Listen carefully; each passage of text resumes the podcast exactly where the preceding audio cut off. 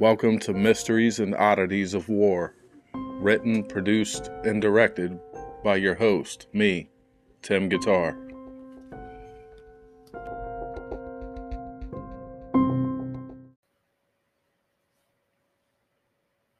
Episode 4 The Korean War A Mysterious Conflict. The Korean War started officially on June 25th, 1950, when the North Korean army invaded South Korea along the 38th parallel. The 38th parallel is the line dividing Communist North Korea and the Democratic Republic of South Korea. After years of political and social pressure on the South, the North sought to reunite Korea under communism by force. This was not at all acceptable to the democratic South. South Korea agreed some years before, like the rest of the world, that communism was dying and needed to be put to an end. The first and only concern for the South was to push communism out of Korea. The North Korean military and civilians continued to pour into South Korea and broken areas of the line at the 38th parallel. These points were met with resistance to the invasion, but it could not be stopped. Soon the communists would have their way and be able to enter at will. This invasion was the first action and the official start of the Cold War and the Korean War.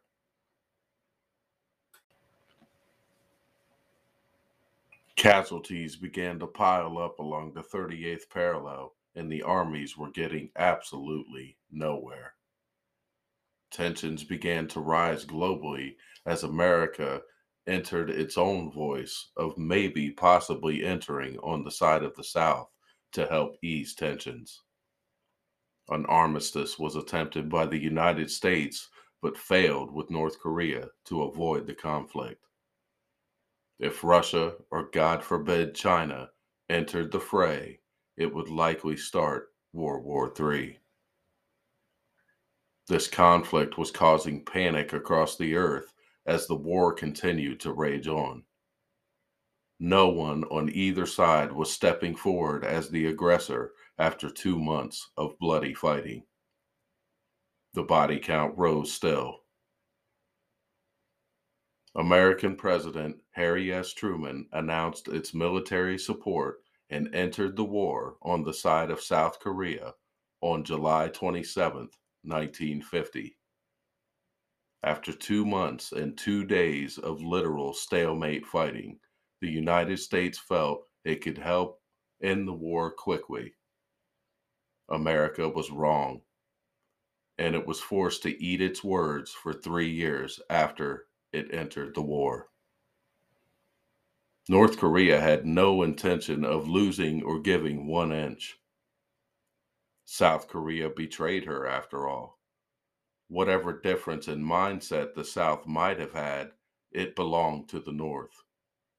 North Korea had its mindset on claiming its country back from the evil democratic hypocrites that had tore it away to begin with.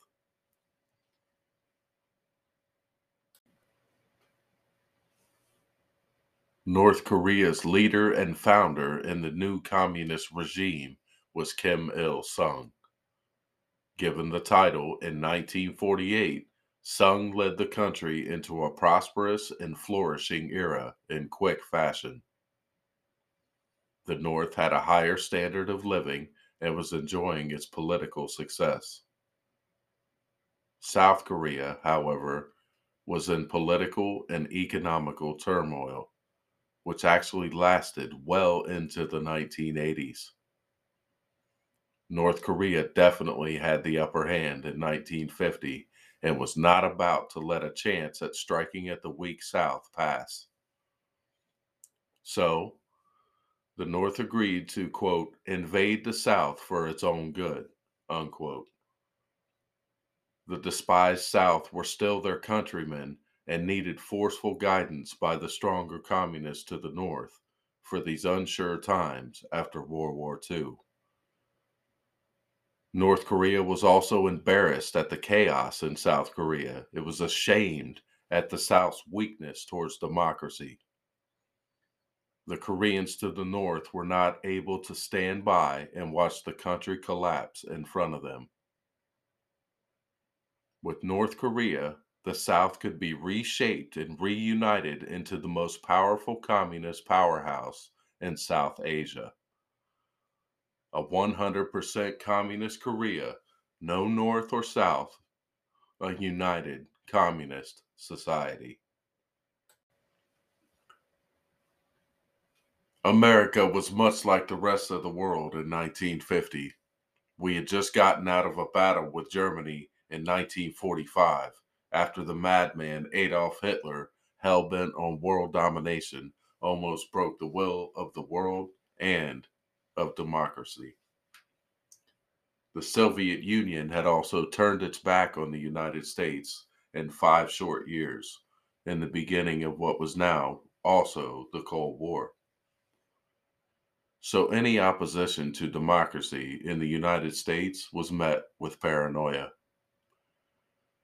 Another global conflict was on everybody's mind in every society in 1950.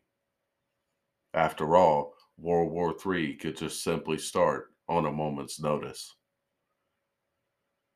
The United States Armed Forces started to ship GIs to the 38th parallel in June of 1950. The U.S. got its first stale taste of the Korean conflict on July 5, 1950, at the Battle of Osan. A decisive North Korean victory, America lost its first battle of the war. The United States suffered 60 dead, 21 wounded, and 82 captured, 32 of which died in captivity. North Korea reported 60 dead the first conflict involving the United States and Korea was over, and it was officially an American loss.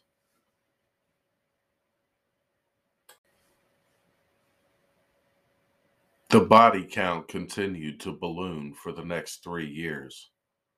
Soldiers continued to fall with no ground being lost or gained, a stalemate the war was becoming old and redundant for those fighting in it, and they were all sick of it.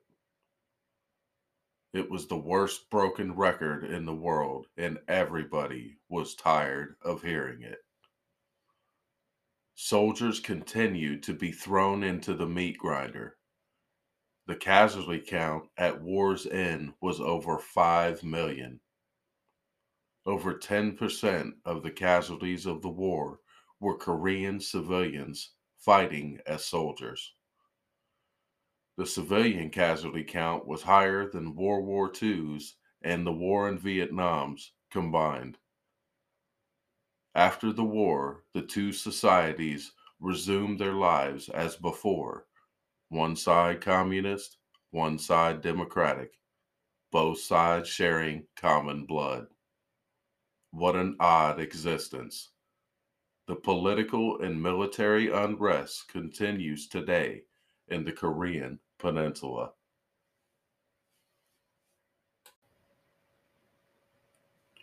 Technically, to all of the world's amazement, the Korean War is still going on.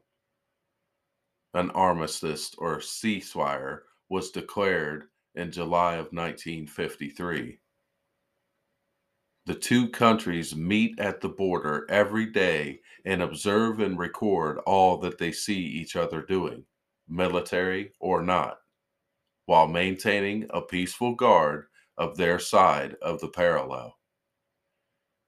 Each side's soldiers toe the line day in and day out, staring at one another, making notes, and reporting it to their officers in command.